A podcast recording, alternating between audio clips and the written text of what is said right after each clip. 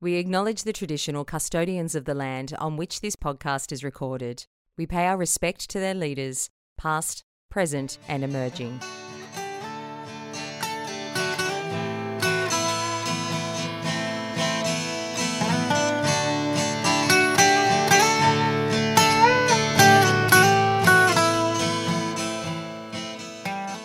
Hello and welcome to Leadership of Fools. I'm your host today, Rick Brown, and I'm joined on the podcast by Adam Ferguson and Ben Cooper Woolley.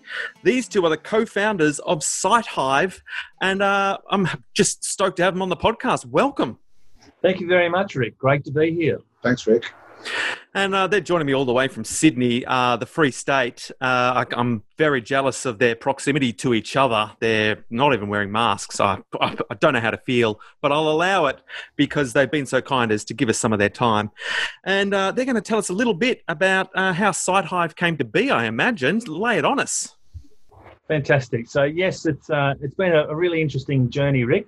Uh, so uh, Ben and I uh, met or started SiteHive uh, in August uh, 2019 after going through a, a startup program called Antler. Um, so maybe Ben, you want to describe a little bit about Antler and the program? Yeah, so Antler's, um, I think it was the first time it had run in Australia. I think it's come out of the Nordics originally, but they're essentially a venture fund who uh, have the tactic of luring people out of comfortable corporate jobs to embark on a startup journey and, and sell it to them through various different nefarious means. Um, and Adam and I ended up there through through different paths, but nonetheless, it's a it's an eight week accelerator program. They pay you to do it, um, and at the end of it, you pitch them an idea. If they like the sound of it, they'll give you even more money to get it off the ground, and then help you um, get up and running with your own business. Yeah, so Rick, it was uh, I think there were 70 individuals in the in the cohort, uh, and you've got eight weeks to find yourself a business partner, and then pitch your business idea to their investment committee.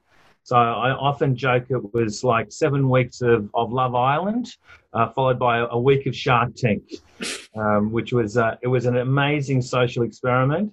And uh, I, I was uh, a little skeptical of, of finding a business partner that I hadn't met before in an eight week period. But here we are, 12 months later.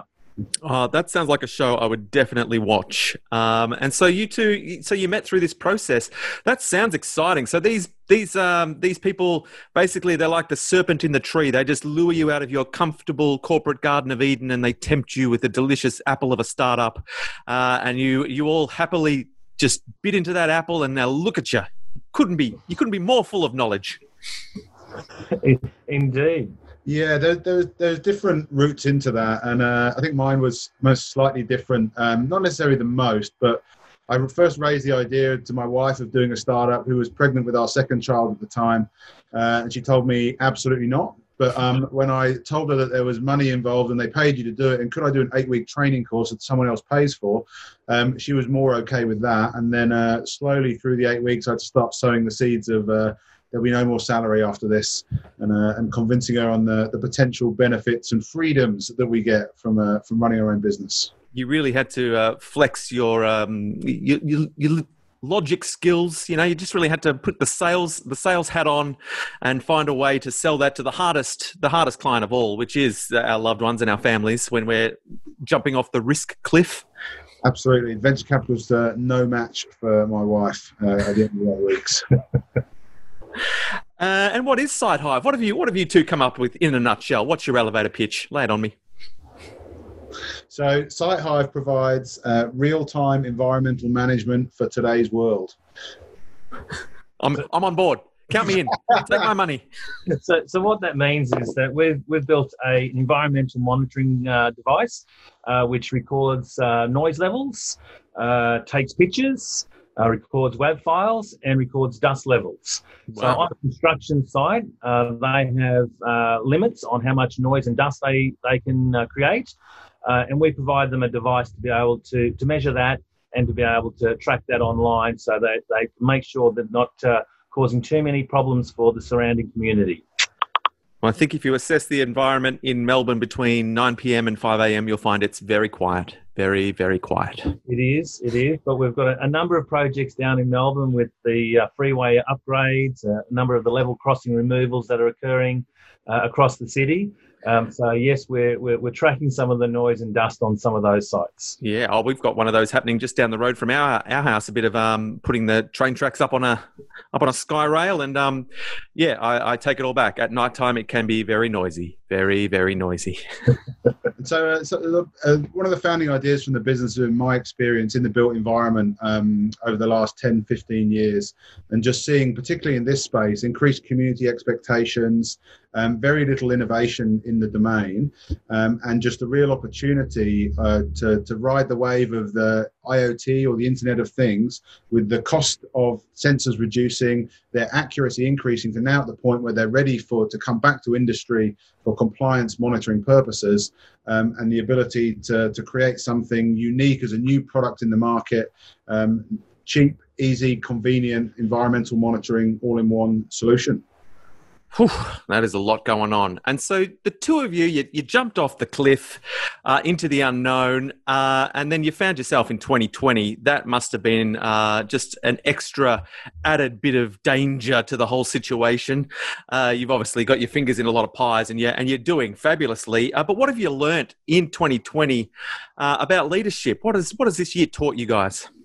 Yeah, it's, it's a good good point, Rick. And I think if um, uh, I knew that there was a pandemic around the corner. May not have started a business, uh, but once you've uh, jumped off the, the cliff, uh, and you, you, you sort of made that decision, then you've got to follow through. Um, but look, we've, we've been very fortunate to be working in the construction industry, which hasn't slowed down through the pandemic. Um, so, you know, I think one of the things through, you know, across the, the, the, year is there's definitely been industries that, that have been impacted pretty significantly, and there's others that have continued to march on. Uh, so a little bit of luck has played its part to be in an industry that has continued to, to charge forward. Um, but I think in terms of, of, of leadership uh, around the, the pandemic, uh, for me, um, you know, it's just seeing it as a, as an opportunity rather than a, a crisis, uh, and then being able to to sort of make decisions around uh, that opportunity to, to to sort of back yourself and and really gamble and take chase those opportunities. Yeah, absolutely, uh, and excellent choice uh, to you know focus on the to, to be able to use the construction industry that was a lucky choice but also you know you knew what you were doing. I, I, imagine if you're still in touch with a bunch of the other people who were involved in the um, in the love island shark tank experiment uh, with you i uh, bet not all of them were as lucky as you guys.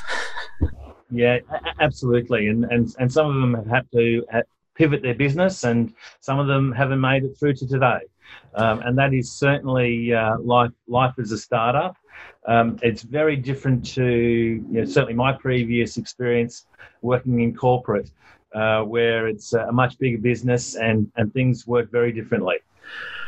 And what are you doing uh, throughout this year to help keep you sane? Obviously, you're in Sydney, so I mean, the the lockdown fatigue hasn't probably set in as much as it has for uh, other people, uh, Melburnians. Um, but what have you done throughout this time, this weird time, just to make sure you're, um, you know, you've still got a smile on your face? Um, I think it's actually been a really good one. And from my personal perspective, if there was ever a year to uh, to rein in your spending and, and reduce your lifestyle a little bit, this is definitely the one of them. And certainly, I have much less fear of missing out now than I might have had uh, without a pandemic going on. But I think a few, just a few key things for us as a business, just making sure that the the team has the the space and the place to be able to get together as required. Um, Adam's kitchen table did a great job of that for three months uh, at the start after we ditched our previous office space, but we've recently taken on the the space we're in today um, uh, as, a, as an opportunity that people can use flexibly as required. Most people buy home from default and then come in as they go. But I think there's little things as making sure we get together um, we have that uh, contact where possible and just the evolving rituals that go with being a part of a business in a pandemic. I think have been important to get into place and, and just have that sort of resolution and ability to get the team together and keep focused and moving forwards. Yeah, I think just the, the staying at home uh, and being able to work from home with uh, with my family around me has been a fantastic opportunity, Rick. Um, but I think in terms of keeping sane, making sure that uh, I get out and connect with friends, uh, whether it be online or go for a walk in the park or whatever it is, uh, and certainly just make sure I'm having a little bit of fun along the journey. Sounds great. Uh, the two of you, you bring a you bring a warm glow into my heart. Seeing two people sitting in close proximity to each other uh, makes me hope for a, a a freer future for all of us. Uh, the two of you, you jumped off the cliff together, and your ability to assess environments has meant you learn how to fly real quick. Um, and may your wings be forever spread. Uh, thank you for joining us on the podcast. Uh, I wish you all the best, and thank you for your time. Rick, I'll try and give you a virtual cuddle. Thank you for your time. Cheers, Rick. Good luck. ThePeoplespot.com is the place to visit when you need to make the people part of your role easier, more genuine, and more suited to you. ThePeoplespot.com is the new home of people content from Colin Beatty and the team at Leadership of Fools. ThePeoplespot.com